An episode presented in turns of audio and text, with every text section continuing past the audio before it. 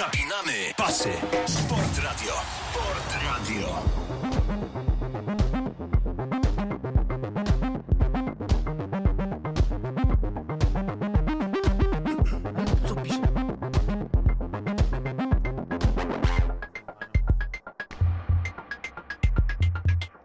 Dzień dobry, Cafe Kopalnia po raz 18, po raz 4 w radiu Zapinamy pasy. Dzisiaj jesteśmy w składzie korowym, co już można chyba było, zdaje się, usłyszeć też podczas dżingla. Przedstawcie się, panowie.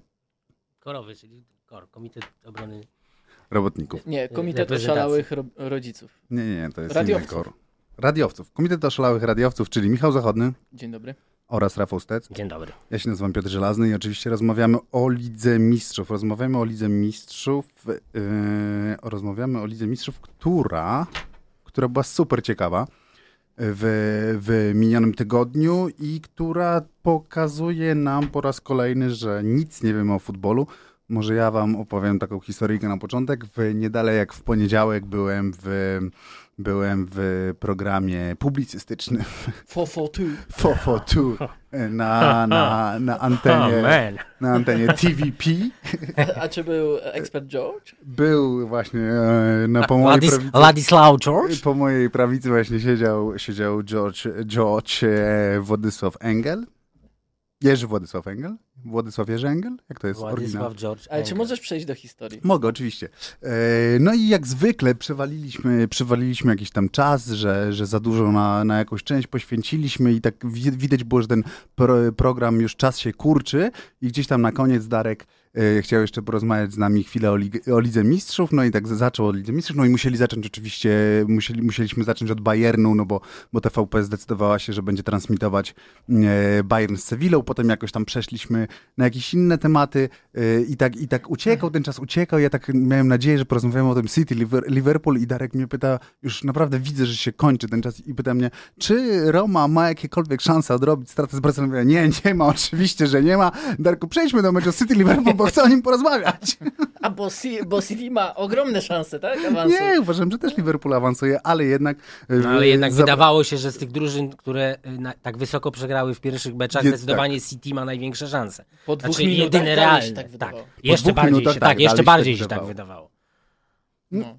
No i to miała być ta twoja historia, tak? Okej, o niej mieliśmy... Czy ktoś jeszcze powiedział coś kontrowersyjnego? Może ktoś właśnie przewidział powrót? Nie, nikt nie przewidział. No, trener Jerzy Engel, żeby było jasne, powiedział, że AS Roma zagra bardzo dobry mecz, tak powiedział. No i zagrała. Świetnie, ale kontrowersyjnie. Wtedy to jeszcze kontrowersyjne. No i widzisz, a skończyło się na jego, jak widzisz. No. Dobrze, panowie, jednym słowem, no w ogóle tak. Żeby być trenerem, trzeba trochę potrenować. Ja już się kiedyś dowiedziałem o tym. Od kogo? Od jednego z trenerów. Dobrze. Widzicie, no jakiś jest bałagan przez tę moją historię. Panowie, Liga Mistrzów bada, gdzie są granice dramaturgii w piłce nożnej. Dramaturgia jest jedna sprawa, a druga sprawa wystawia nas na próbę, tak? Nic nie wiemy o tej piłce. No i też, trochę wiemy teraz już. No, teraz tak, no. No ale to tak zwykle jest, że więcej wiesz po meczu niż wiesz przed. I generalnie to nie tyle my nie wiemy, ale moim zdaniem również nawet oni, ci, którzy grają, nie wiedzą. No a to jest jasne. Przecież jedyny główny wątek taki wyróżniający się w tej edycji, tej wiosny Lidze Mistrzów, to jest to, że nie istnieje sytuacja, w której jakaś drużyna w pełni kontroluje dwumecz. Nie ma wyników, nie ma bardzo wysokich prowadzeń, tylko są... No, bardzo wysokie prowadzenia. Nie ma bardzo wysokie... Może inaczej, daj mi skończyć. Nie ma bardzo wysokich prowadzeń gwarantujących sukces, są tylko bardzo wysokie prowadzenia niebezpieczne, bo usypiające czujność. Tak można powiedzieć. To znaczy... Najbardziej czujny był paradoksalnie Bayern, który miał mniejszą przewagę przed rewanżem. Mimo, że 2 bramki zdobyte na wyjeździe to jest naprawdę niezły wynik, niezła zaliczka. Zresztą każdy wam to powie. I Liverpool, który prowadził 3 bramkami po pierwszym spotkaniu. Czyli to tak też mieszane mam odczucia wobec tego, co Rafał powiedział. No ja też mam mieszane odczucia. No, szczerze mówiąc, wydaje mi się, że po prostu to były...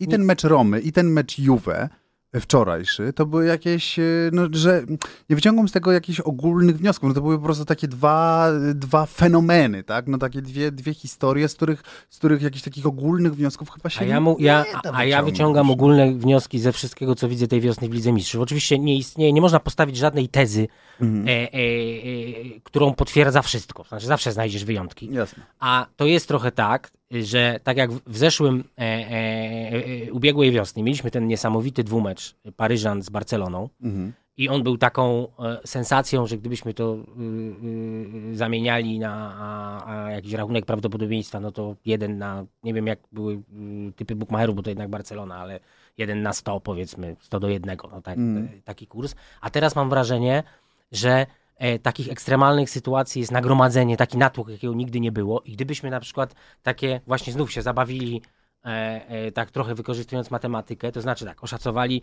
jakie było prawdopodobieństwo, że ten obrzydliwie bogaty Manchester United, wicelider Ligi Angielskiej, odpadnie z Sevillą, no to by się też okazało, że powiedzmy tam jeden, nie będę teraz rzucał liczbami, potem i tak, dodali do tego, jakie było prawdopodobieństwo, że Barcelona, która jest niepokonana w lidze hiszpańskiej, no po 4-1 u siebie odpadnie z czwartą drużyną Ligi Włoskiej, która w dodatku w swoim kraju w tym roku, w tym sezonie przegrała już 7 meczów. Gdybyśmy dodali do tego, zbadali jeszcze, gdyby się dodało zmierzyć, jakie było prawdopodobieństwo, że Juventus przegra u siebie 0-3 z Realem, a potem, że Real w 93 minucie będzie przegrywał 0-3 u siebie i że Gianluigi Buffon, który przez 116 meczów w Lidze Mistrzów nigdy nie wyleciał z czerwoną kartką, a teraz wyleci. Jakbyśmy to wszystko pomnożyli, to by się okazało, że ten cały, ten splot zdarzeń to była taka szansa pewnie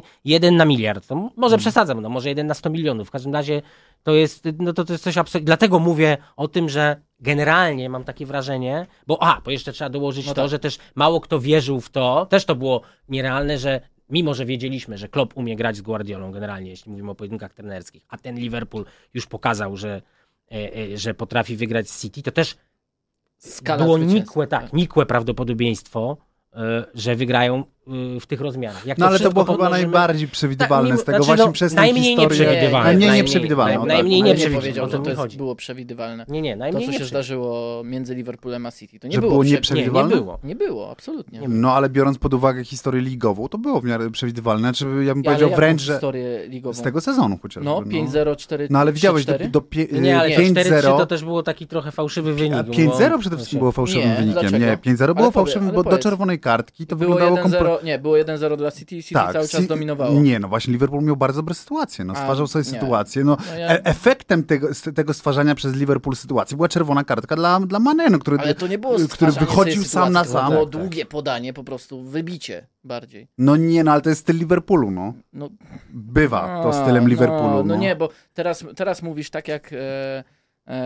czekaj, ktoś to ujął, chyba jeden z piłkarzy Manchesteru City przed rewanżowym spotkaniem, że no tak, Liverpool gra długimi piłkami. No nie gra długimi piłkami, nie gra, kolokwialnie mówiąc, lagą, ale gra bardzo przemyślanie te swoje wszystkie kontrataki, wszystko to, co robią, to nie jest huzia na Salaha, huzia na Firmino i tak dalej, tylko naprawdę ma to pewien zamysł i tak było też jesienią, ale wtedy się nie udało, bo dużo lepiej grał Manchester City od Liverpoolu i owszem, czerwona kartka przeszkodziła, natomiast to, co przeszkodziło Liverpoolowi w tamtym meczu najbardziej, to taka trochę naiwność Kloppa, której nie widziałem w meczu na Anfield w lidze i w 2 kolejnych w europejskich pucharach. Na Anfield w lidze ten 4-3? Nie był naiwny? Nie. Właśnie ta końcówka, kiedy City strzelało gola, ale za golem mi się wydawało, że zaraz ich dojdzie. Ale to było naturalne. No, City wtedy docisnęło, bo ma taką jakość, ma taki styl, ma takie możliwości. No przecież tak samo możemy powiedzieć, że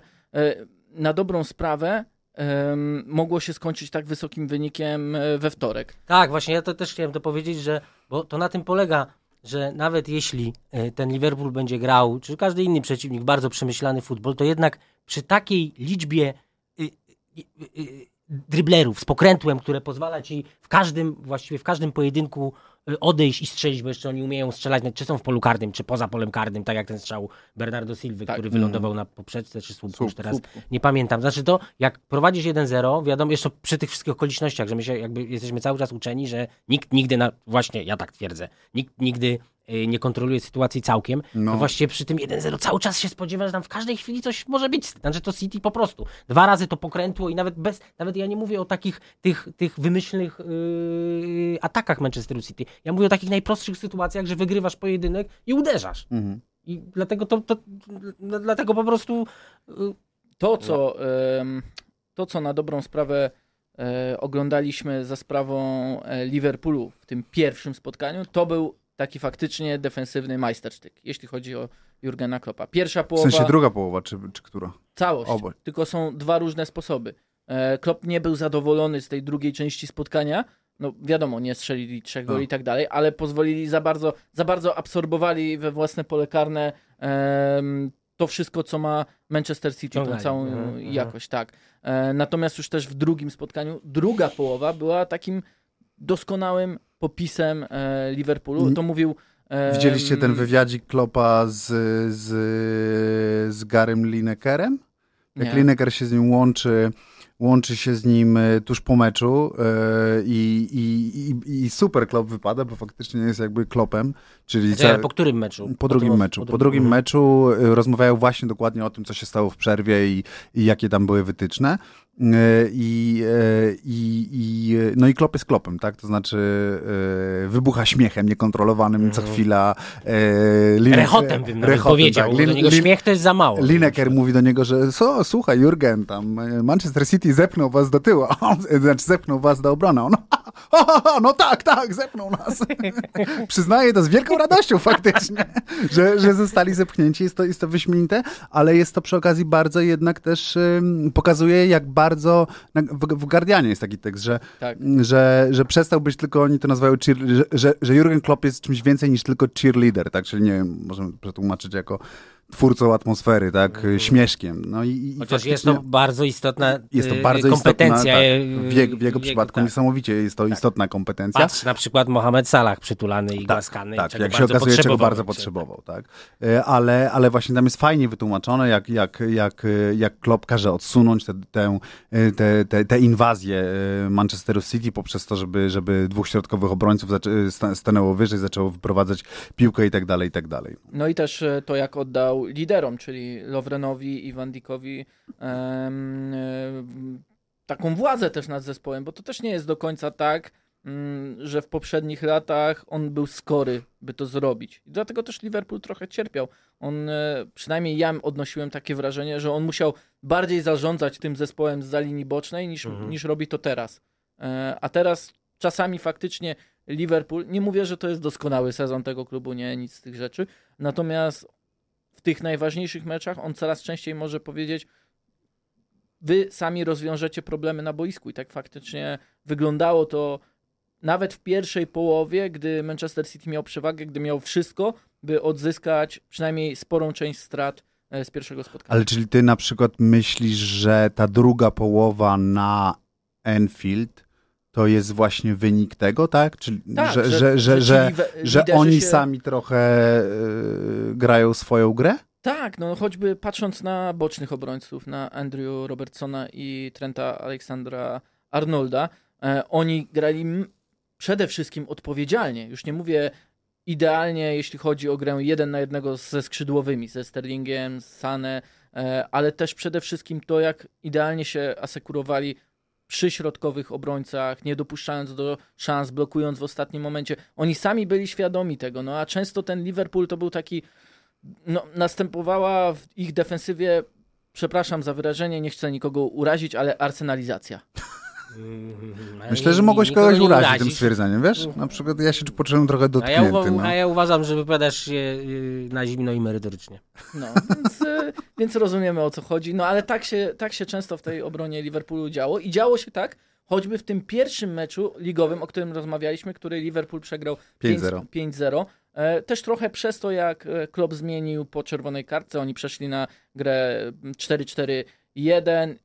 Całkowicie stracili środek pola, w zasadzie defensywa zamiast być zorganizowana to stanowiła takie odrębności. Byli środkowi obrońcy, ale w ogóle nie było wokół nich blisko bocznych obrońców. No dobra, skoro jesteśmy już przy trenerach, bo to tak naprawdę wątek poboczny, ale jak tak zaczęliśmy o tych trenerach dyskusję, to co wy sądzicie o tym, co zrobił Zidane wczoraj w momencie, w którym przegrywali 0-2?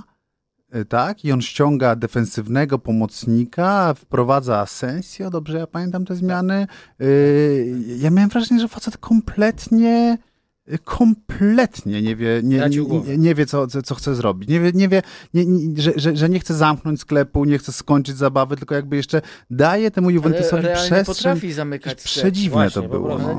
Ja bym powiedział, że on postąpił dokładnie odwrotnie niż Valverde w Rzymie, który z kolei ściągnął Iniestę, prowadził Gomesza chyba i generalnie dał taki sygnał. Bronimy. Właśnie, znaczy ja to bronimy. W ogóle dla mnie to był taki właściwie sygnał, że jestem spanikowany. Znaczy, tak. Bo Barcelona ma pewne zalety i akurat nie te. No po prostu nie te. A Zidane... Czyli Zidane wykorzystał zalety. Tak, a Zidane postąpił odwrotnie. I on przynajmniej zareagował. Ale... I to też jest taka zmiana, wiadomo, że też są zmiany, oprócz tego, że zmianą wpływasz na swoją drużynę, też wpływasz na przeciwnika. Też możesz go zaskoczyć. No to na Juventus przecież... nie wpłynęli moim zdaniem. Bo jak Juventus grał na chłodno wczoraj, no tak. Tak naprawdę do tej 93 minuty, no to było imponujące. Ale jednak musisz przyznać, że Real miał sporo okazji, by jedną bramką zamknąć możliwość powrotu Juventusowi. No tu by nie zamknął, bo to u siebie był mecz, to nie jest tak jak bramka na wyjeździe. Tak. Słusznie, ale jedna bramka myślę, że trochę wcześniej zdobyta. No na pewno nie była to ta bezradność barcelońska, to była zupełnie niby ten sam scenariusz i tu po 0-3, ale zupełnie inaczej to wyglądało. Natomiast w środku obrony Real miał Varana i Vallejo i szczerze mówiąc on ich Zidane tą decyzją odsłonił, ale przy okazji pozwalając rozwinąć się tym najlepszym w drużynie, czyli zawodnikom ofensywnym, krótko mówiąc.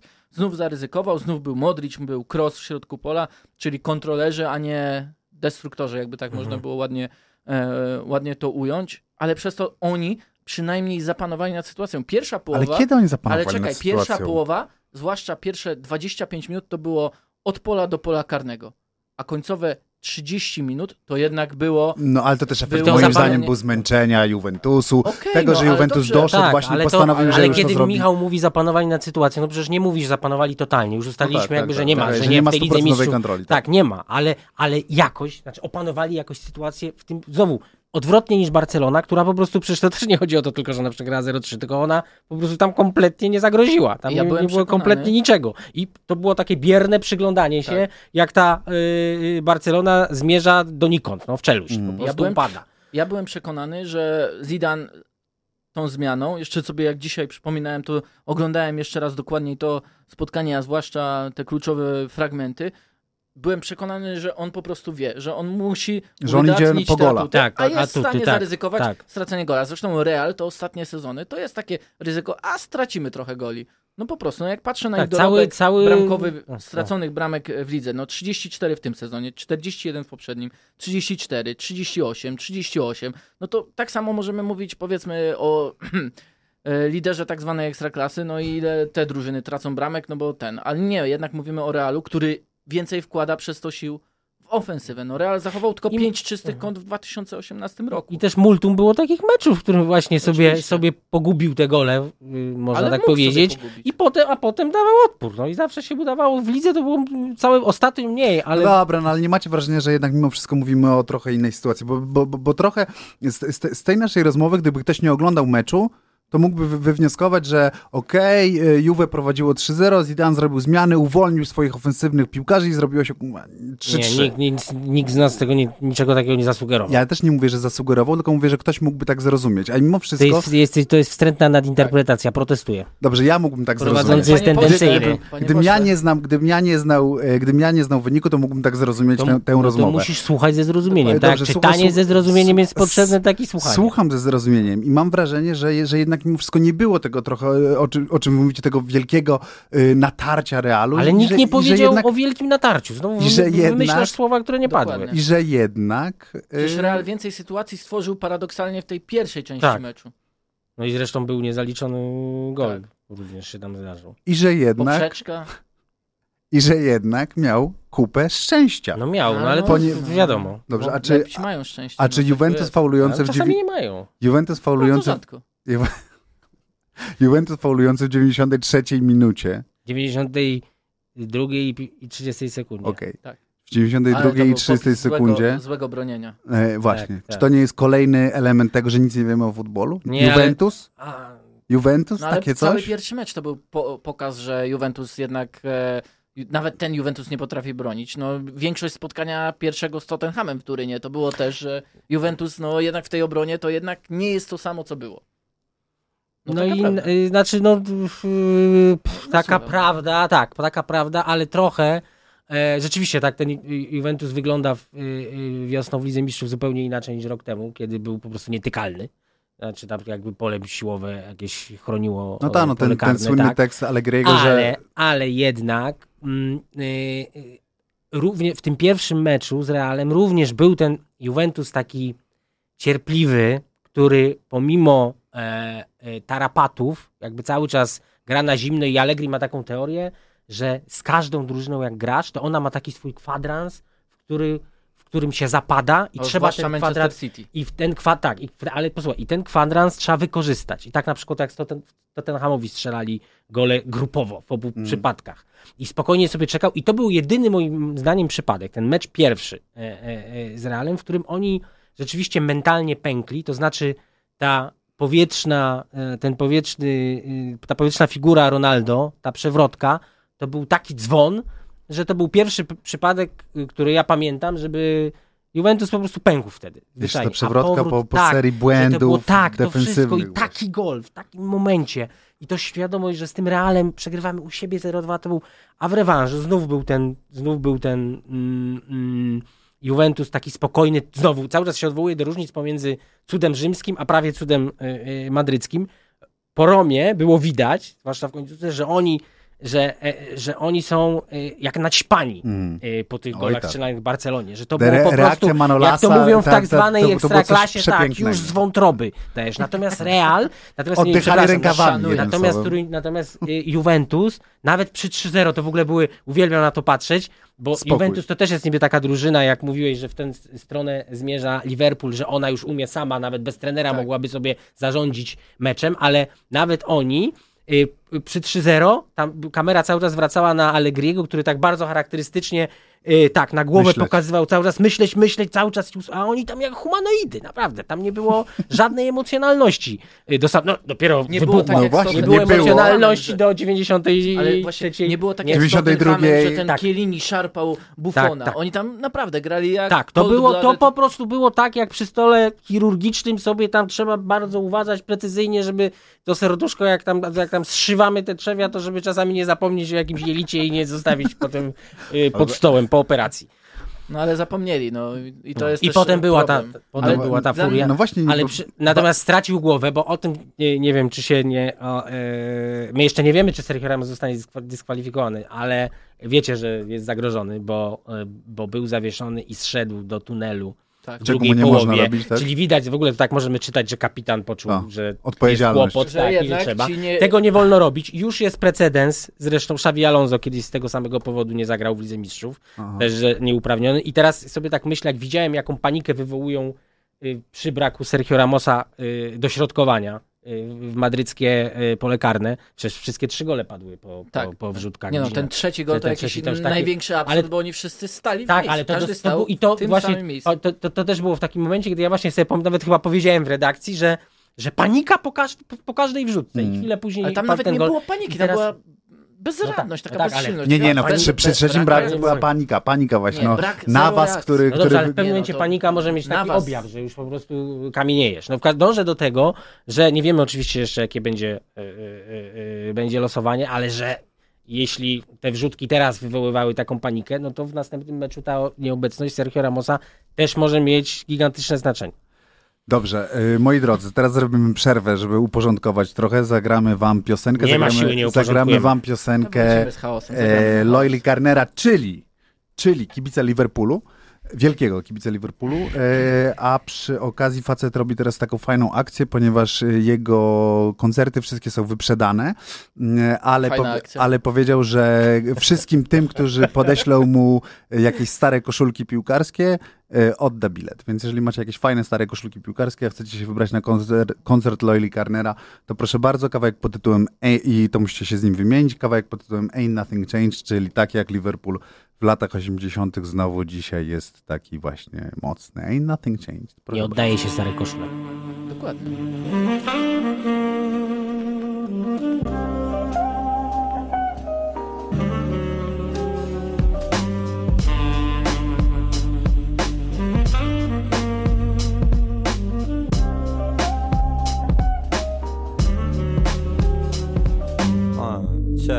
I kinda miss my student loan. I miss sitting in the student home, sharing stories now. I simmer sipping sort of wrong, walking like I've been talking the talk. I can't afford a phone. Trust I'm all alone, panicking to play it safe. This talk of paper chases forcing me to stay awake. Living this layer cake where others will say it straight, say they got my back and that they're praying I'ma pave the way. Like it's the great escape, brothers doing better than me. I'm in a hurry, worry. What if they forget about me? I'm just another number, nothing when the check will bounce. See, I went moving for money, but there's nothing but debt around me. So when the rest have found me bugging in the brain, and I'm somewhere between the struggle and the strain, they ask why every fucking song the fucking same, and I tell them it's cause ain't nothing changed. Saying ain't nothing changed, I'm saying ain't nothing changed. Trust cause ain't nothing changed. Saying ain't nothing changed. Nah cause ain't nothing changed. I'm saying ain't nothing changed. Trust I'm saying ain't nothing changed. Brother cause ain't nothing changed. Saying ain't nothing changed. Nah cause ain't nothing changed. Cause this is for the men of the house who were far too young. See your friends are going out but feel you can't do none. You're raising funds for your mother and you can't do sons. Up in the rubble raising trouble, what you can't do is run. And trust I feel it but can't conceal it. See, this inner city responsibility's killing me. I start to shiver when I think of all the shit I need, and see all my brothers burning paper on that sticky greed. Picking the thickest leaves, stuck in the mist, saying this shit I should've quit but couldn't fucking resist. And now they sit with an arc, a little luck and a wish, but trust they still blow their mother a kiss. They're living up in the bits and slip stagger through the puddles in the pain. Somewhere beneath the rubble's in the rain. They ask why every fucking song the fucking same, and I tell them it's cause ain't nothing changed. Saying ain't nothing changed. I'm saying ain't nothing changed. Trust cause ain't nothing changed. Saying ain't nothing changed. Nah cause ain't nothing changed. I'm saying ain't nothing changed. Trust I'm saying ain't nothing changed.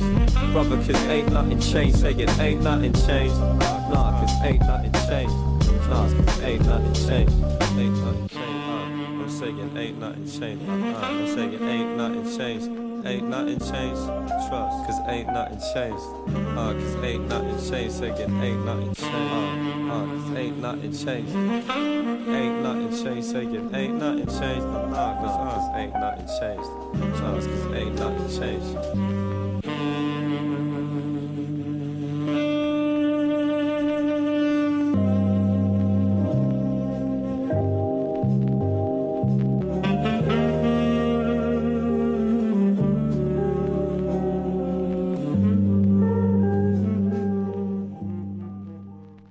Jesteśmy po kawałku. Niestety w przerwie nic nie uporządkowałem kompletnie. Chciałem zacząć rozmawiać o Barcelonie, a Stec się oburzył, że nie będziemy rozmawiać o Buffonie. Zachowałeś się jak Buffon teraz. Zachowałem się jak Buffon, ale bo rozumiem, Stecu, że chodzi o to, że co, że ten Buffon stracił nad sobą to panowanie? To chyba jest przynależne też gatunkowi ludzkiemu. No. Tak. O właśnie, gatunek ludzki. Nawet powiedział istota po meczu. Kiedy, nie wiem czy to w ogóle można nazwać krytykowaniem, ale właśnie on nawet nie powiedział o arbitrze, powiedział essere humano, że istota ludzka, o niej mówił, że istota ludzka nie może się tak zachować, nie może zniszczyć marzeń drużyny po takim meczu. Ale to jest właśnie, ja jeszcze zacytuję, zacytuję, zamiast serca masz kubeł na śmieci, jeśli brakuje ci osobowości, siedź z żoną na trybunach, pij Sprite'a, zajadaj chipsy tak zamiast sędziować takie mecze. Z czystej ciekawości, że zamiast serca masz kubeł na śmieci, to jest jakiś stały związek frazeologiczny, czy on to po prostu wymyślił? Nie. Ja w pierwszej chwili, ja nie wiem, może mój włoski jest niewystarczający, ale ja po prostu przeczytałem sobie to, że bo to ładne. Bidony, tak, to jest takie, ja wiem, trochę kiczowate. Ale to jest takie typowe podejście, które obserwuję po tym, właśnie po tym rzucie karnym, po tym zdarzeniu, że kibice piszą: to był faul, ale to nie był rzut karny w tej sytuacji, w tym momencie. Tak. No ale co, wy jesteście, że tak powiem, obaj przekonani, że rzut karny był. No ale chyba, nie będziemy polemizowali z jednogłośnym stanowiskiem sędziów piłkarskich. No bo trochę oczywiście takie na gorąco to jestem w stanie wczuć się w osobę, która na gorąco zaczyna machać rękoma i krzyczy, a potem widzi trzy powtórki i się wycofuje. Samo jak nasz osławiony Mariusz Lewandowski w 2008 roku. Po karnym przez Łeba. A Mariusz Lewandowski przyznał w końcu, że to był rzut karny? Czy chodzi nawet o reakcję? Nie, chodzi mi o to, że podobna reakcja i że pamiętam, że jakby też psycholog każdy powie, że oni, tak Buffon teraz, czy Chiellini i wtedy Lewandowski, że on święcie w to wierzy, że on naprawdę jest przekonany, to nawet jeśli uczestniczy w tym epizodzie, to jego mózg w stanie jest wyprodukować sobie taką interpretację tego epizodu, że on jest przekonany, że został oszukany. Jeśli mu się aż takie marzenia odbiera. To znaczy on nie wie i dopiero rzeczywiście musi na chłodno. Im więcej powtórek ogląda, tym bardziej jest o tym przekonany. Tak, a potem oczywiście po latach, może, bo to taka sama sytuacja. Wtedy wszyscy sędziowie, znaczy wszyscy ludzie kompetentni twierdzili, że Łeb miał rację, a lud się wzburzył. I zresztą we Włoszech jest. No właśnie, bo we Włoszech, rozumiem, jest dalej oburzenie, tak? Nie przyszło to otrzeźwienie Jest wielu. Tak, znaczy z jednej strony nawet Alessandro Del Piero powiedział, że jest zakłopotany po słowach Buffona. Jak to zakłopotany po słowach Buffona? Że nie wie, jak to zapytany o komentarz. Znaczy, że nie wiedział, co z tym kubłem zrobić. Że nie wie, co zrobić z tymi słowami Buffona. Uważają, że wielu tam uważa, że to była taka decyzja na granicy po prostu, ale jest też coś w takiego, bo to wszystko zależy od kultury piłkarskiej i przepisy. A, jeszcze oskarżony jest we Włoszech Pierluigi Collina, który jest szefem UEFA sędziów i zdaniem Włochów dobiera sędziów, żeby oni szkodzili Juve. Szkodzili włoskim w ogóle klubom, bo się powołują na karnego niepodyktowanego zafał na Quadrado w pierwszym meczu, przypominają to, jak Milan został oszukany w meczu z Arsenalem. Mają swojego człowieka gdzieś, to on będzie działał przeciwko nim, prawda? Nie, generalnie czekajcie, żeby nie było przeinaczenia. Generalnie raczej chodzi w sprawie Colliny, chodzi o to, żeby był VAR, żeby to także to, że to jest. Czy pojawiła się już narracja, że Oliver się mści za Tottenham? Zemścił za... A nie, tego jeszcze nie zetknąłem się. Ale natomiast jest takie... Rzeczywiście, bo my mówimy... Znaczy staramy się tak tłumaczyć właśnie tym ludziom wzburzonym, którzy uważają, że w takim momencie nie można takiej decyzji podjąć, że jednak przepisy w każdej minucie gry, niezależnie od wyniku, są takie same. Są przepisane. Ale wiecie co? Natomiast w tamtym myśleniu o piłce jest coś takiego, że jak sytuacja jest gdzieś na granicy, to że są okoliczności, w których sędzia, nie wiem, czy jakiego użyć tu czasownika, nie powinien albo nie wypada. Piłkarze też mają często takie poczucie. Ja szczerze, tak, z jednej strony uważam, że oczywiście tam sędzia podjął słuszną decyzję, za to jest teraz rugany przez wściekłych kibiców czy piłkarzy, ale z drugiej strony sobie tak myślę, chociaż tu nie mam wątpliwości, podkreślam cały czas, że tu uważam, że podjął słuszną decyzję, że jeśli jest... są takie sytuacje w piłce, że sędzia nawet jest przekonany wewnętrznie, że jest 50-50. Znaczy kompletnie nie umie sam ze sobą ustalić, w którą stronę jest bardziej. To czy rzeczywiście nie jest tak, że on przy całej swojej dobrej woli w nieuświadomiony sposób inaczej zareaguje w momencie, kiedy to jest 30 minuta, jest dla kogoś 5-0 nieważne, a inaczej w takiej, kiedy uzna, że lepiej niech dalej grają i to się po prostu rozstrzygnie, w uczciwej, to oczywiście w cudzysłów tutaj, uczciwej walce, a nie, że ja w ten sposób, skoro mam aż takie wątpliwości. Nie, no wiesz, to zawsze będzie. Jestem przekonany, że tak jest. W dodatku wydaje mi się, że jednak też faktycznie ci sędziowie nieszczęśni inaczej interpretują pewne przepisy u siebie, a inaczej przepisy sędziując mecze w pucharach. I faktycznie jest bałagan straszny, ale znowuż w tej sytuacji no dyskusji nie ma. Wiecie, kiedy się zaczyna... Nie dziwi ta włoska histeria, ale, szczerze mówiąc. Ale to ona nie jest aż taka. Cytowałem też przed chwilą Del Piero, okay. Nie jest tak, żebyśmy pamiętali, bo to jest tak... Przebijają się do nas te bardziej historyczne. Tak, bo oczywiście, to wiadomo, że wszystkie portale wyjmą te momenty, gdzie są słowa tam nawet poważnie w ziemiach jakichś publicystów, że to taki sadyzm, to co się stało. No naprawdę, tam są... Tak samo jak po Romie były... Filozoficzne rozważania o tym, czym jest niemożliwe, że to są konstrukt umysłu nieistniejący realnie, tylko wymyślony po to, żeby zwalczać swój własny lęk. Tak teraz poszli w inną stronę. Ale kto to napisał? To, co najpierw mówię, to chyba był publicysta La Repubblica, czyli porządnego, dużego dziennika, nie tylko z nie, bo ten patos był niesamowity faktycznie. Tak, było duży... Czekaj, bo ja zgubiłem wątek, o czym ja mówiłem. Mówiłeś o tym, że patos był porównywalny, że teraz oburzenie na rzut karny jest porównywalne z patosem, że opinie, które trafiają do nas... że są przesadzone, ale też sobie myślę, że ja do tego wielokrotnie mam tę samą refleksję, jak oglądam powtórki w takich sytuacjach. Dlaczego jest ta maniera pokazywania tego w zwolnionym tempie na powtórkach, skoro w takiej akcji zdecydowanie najważniejszy jest impet. A w ogóle... zupełnie inaczej... to jest absurdem było zatrzymanie, stop klatka. Tak, po co? Jak tu jest decydujące, to czasami to chodzi o ten ruch. Ja na przykład, jak oglądałem ten mecz wczoraj, to wrzasnąłem karny 100% od razu, jak zobaczyłem tę sytuację. A dopiero potem zacząłem nabierać wątpliwości, jak były przez chwilę. Bo czy przyjął, ten impet, czy nie przyjął, tak. Tak, a jak widzisz ten impet, no to on po prostu niezależnie od tego, czy rywal coś daje od siebie, czy nie daje. Pewnie daje. Oni muszą myśleć. To było najbardziej pragmatyczne rozwiązanie w tej sytuacji. No, wiesz, że przyjmujesz na klatkę, nie masz możliwości uderzenia, a za chwilą... A wiedział, że jest za nim obrońca i to ten jeszcze najsłabszy z obrońców. No tego nie wiedział. Juventus. No dobra, to już tak sobie dopowiadam, ale mimo wszystko wiedział, że jest obrońca, który jeśli on dobrze przyjmie piłkę, to nie ma szans nie wpaść na niego. Słuchajcie, zostawmy na chwilkę to, bo musimy jeszcze porozmawiać o przegranych.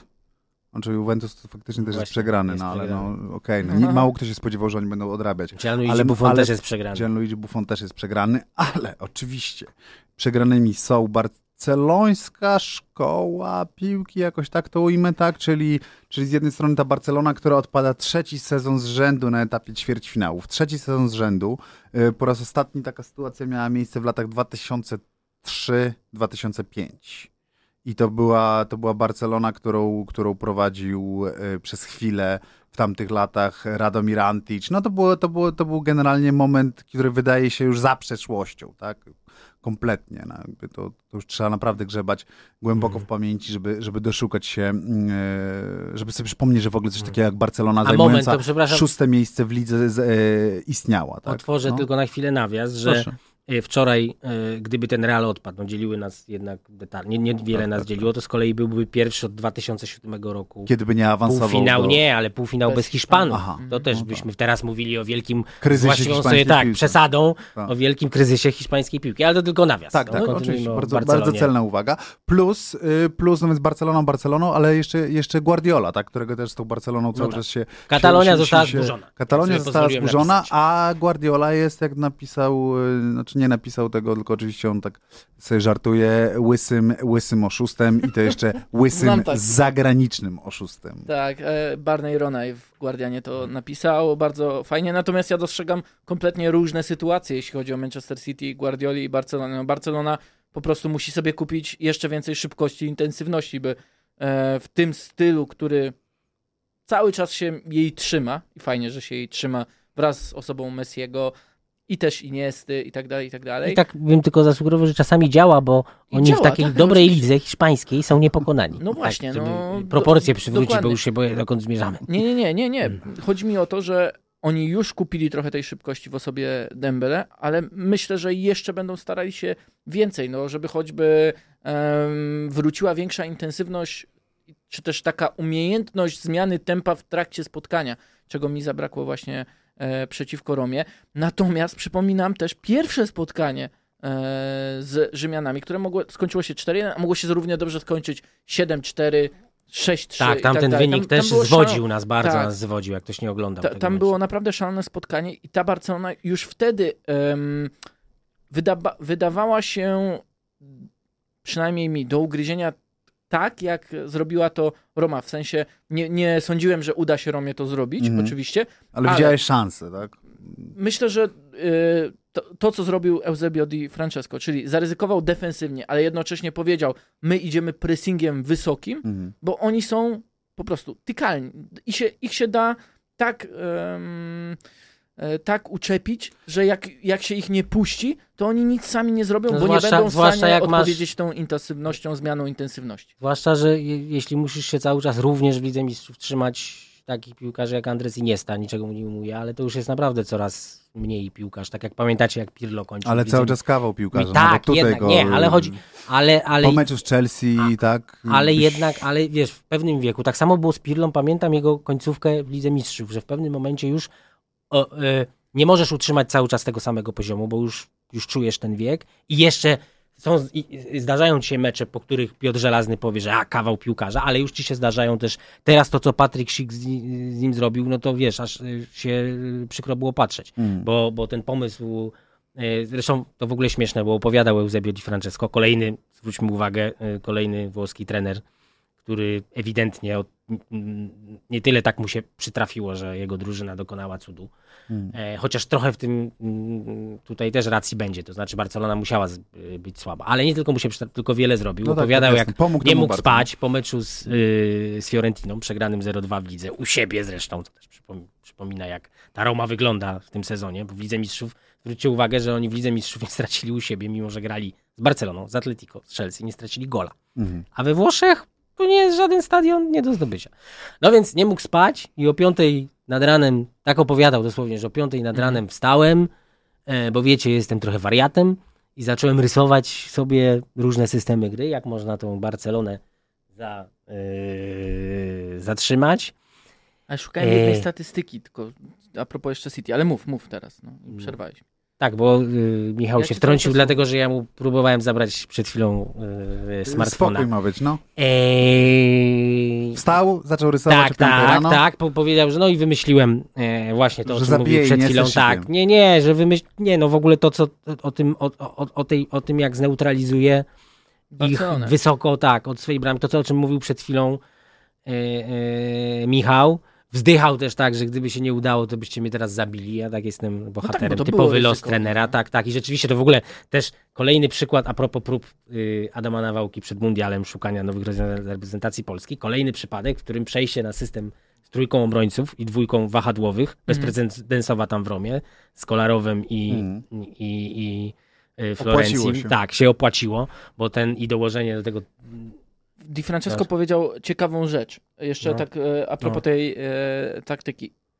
On chciał stworzyć więcej przestrzeni na bokach i mówiąc o tym rozszerzeniu, myślę, że sugerował nie tylko styl gry Romy, ale przede wszystkim defensywną część gry Barcelony. On rozszerzył ich formację. Jak spojrzymy praktycznie na każde trafienie tej drużyny, pierwszy gol Dzeko, później faul na Dzeko, trzeci gol to akurat rzut rożny, ale to też będzie takie nawiązanie. Natomiast za każdym razem ich formacje były rozciągnięte. Było, nie chcę powiedzieć niechlujne, ale po prostu zdezorganizowane.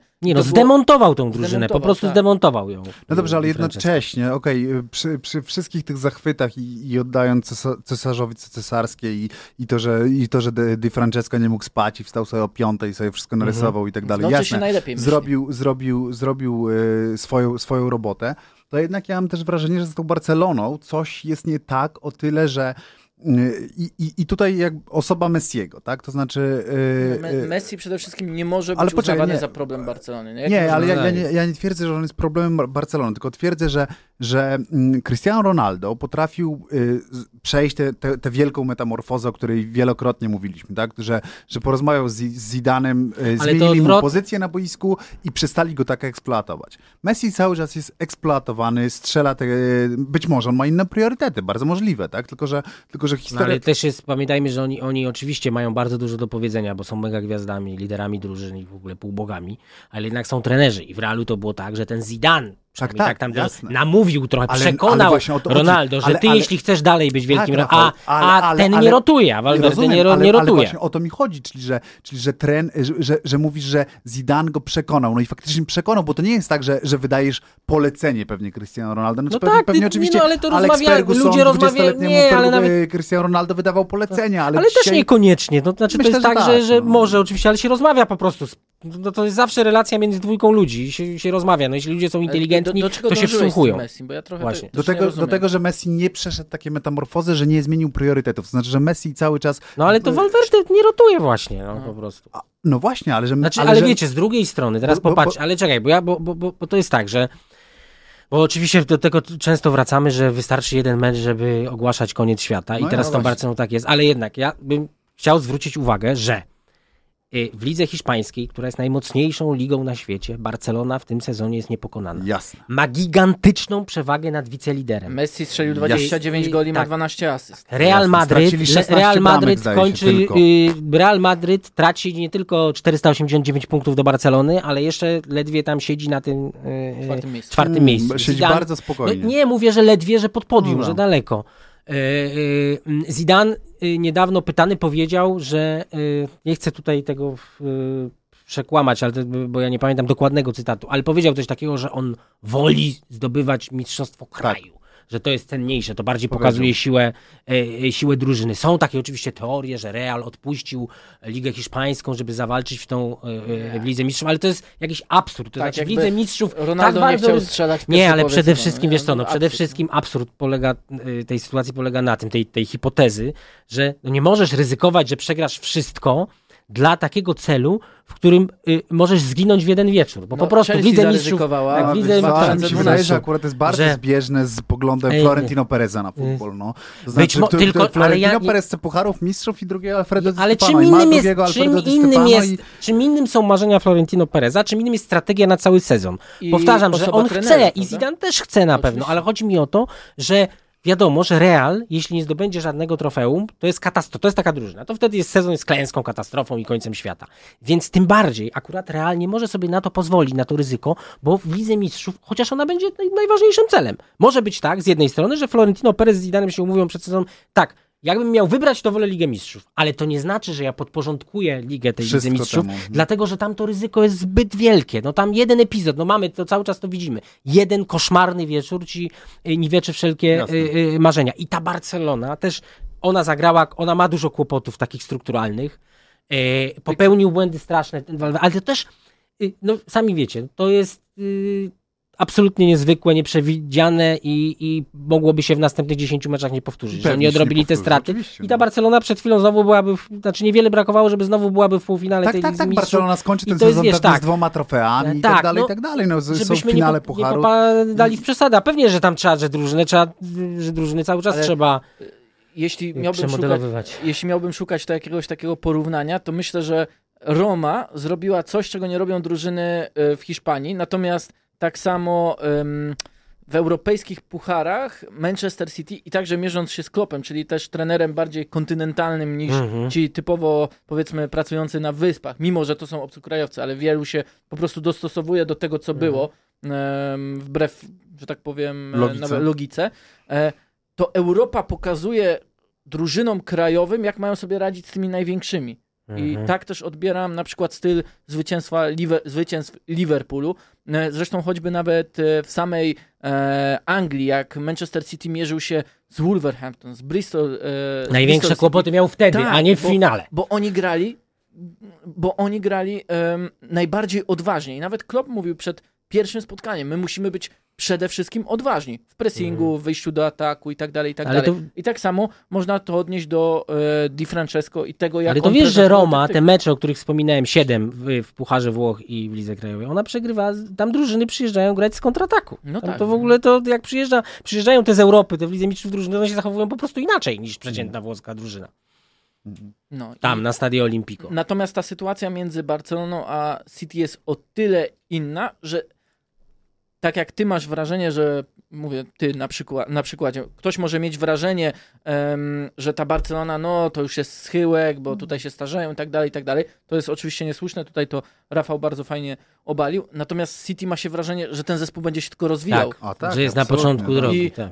Oni będą popełniać błędy, ten Otamendi pewnie jeszcze popełni błąd. Nie raz, natomiast... Ale w ogóle wpisane w styl, to ryzyko jest wpisane w ten styl gry. Ale niemniej, jeżeli spojrzycie sobie, że to też jest bardzo ciekawa statystyka, że 10 ostatnich meczów Manchesteru City 5 jest porażek. No to jest, to, tak, to jest jednak absolutnie szokujące. No to jest zły moment w sezonie, znaczy jeśli się, chodzi tak? o samą Ktoś ligę... tego Guardiolę jednak na tych wyspach też przeczytał. Nie, no. nie do końca. No, powiedzmy sobie tak, Mourinho nie przeczytał Guardioli, tylko po prostu... 15 minut zdołał wydobyć coś ze swoich piłkarzy. No, tam nie było, znaczy to on było nawet takie... sam przyznał, że tam nie było żadnej taktyki w tym, co on robił, tylko powiedział im, że nie możecie być klaunami na paradzie City, po prostu. To w ogóle to były w tym sensie, o tym mówisz, takie, w tym takim, że to było nie taktyczne, tylko takie wyrwane. Emocjonalne. Wyrwane to było takie bardzo, drugie zresztą w ostatnich tygodniach, takie Manchesteru zwycięstwo w stylu Fergusonowym. Znaczy moim zdaniem to w ogóle były pierwsze dwa takie zwycięstwa Manchesteru United w stylu Fergusonych. Pierwsze było z Crystal Palace, też przegrywali do przerwy 0-2 i w drugiej połowie się po prostu na nich rzucili z nożami w zębach, jakby chcieli zarżnąć tego przeciwnika, a nie wygrać. I tutaj było to samo, w ogóle to jest takie... Nie, do przerwy było 1-0, ale było 0-2, tak. Ale było 0-2. A tu jeszcze... też wpisuje się w to, o czym mówimy, reakcja Pogby w tym meczu, który zresztą tak sobie myślę, że Guardiola, który przed meczem... Wakanda Forever? Nie, chodzi mi o to, jak też dopadł, wiecie, no, on wygląda na takiego piłkarza, widzimy ten jego talent i przez cały sezon wszyscy narzekają, że tak trochę właściwie łazi po tym boisku. Krótko mówiąc, nie jest wart stówki. No. Tak, krótko mówiąc, a tutaj się zachował inaczej i sobie tak pomyślałem, że Guardiola, który przed meczem mówił o tym, niby nie chciał się wdawać w te wojenki, ale jednak powiedział, że mu oferowano Pogbę przed zimą. Trochę tak spróbował, nie w swoim stylu, tylko właśnie w Muriniowym, tak, tych mind games, no i dostał w zęby, że może mu przejdzie. To ja jeszcze szybko o tym Guardioli, bo to jest bardzo szybko. Przypomniało mi się to co przywołał Rafał odnośnie słów Allegriego, czyli każda drużyna ma kwadrans, którym przegrywa, którym można najbardziej ich uderzyć i wszystko się załamie. No więc Manchester City, a także drużyny Guardioli w europejskich pucharach, jak sprawdzimy Bayern, mają takie kwadranse. Można sobie przypomnieć, ja sobie przypominam, z Realem Madryt 0-4, z Barceloną ostatni kwadrans na Camp Nou, w zeszłym sezonie z Monako i w tym sezonie z Liverpoolem. Za każdym razem ten zespół nie potrafił przetrwać kwadransa, gdy nagle coś przestało się układać, ale to jest wszystko element nauczania i wszystko... Jedno zdanie, że wiecie, że wszystko przez nowe, zupełnie nowe, odkryte promieniowanie z kosmosu. Dobra, było w Rzymie i się przeniosło wczoraj do Madrytu. Chcecie, żeby wygrał kto? Ale nie. Jakie chcecie? Wiesz co, nie dzidziusiuj. Żadny, nie dzidziusiuj. Ja że będę dzidziusiuj. Ja bardzo myślę, żeby wygrał Liverpool. Ojej, wzruszyliśmy się. Bardzo się cieszę. Dobrze. A ja chcę, żeby wygrał Tsubasa. Kończymy. Tsubasa nie gra. Ja mam najlepsze. Chcę, żeby wygrał futbol. Dziękujemy bardzo. Dziękujemy. Do widzenia.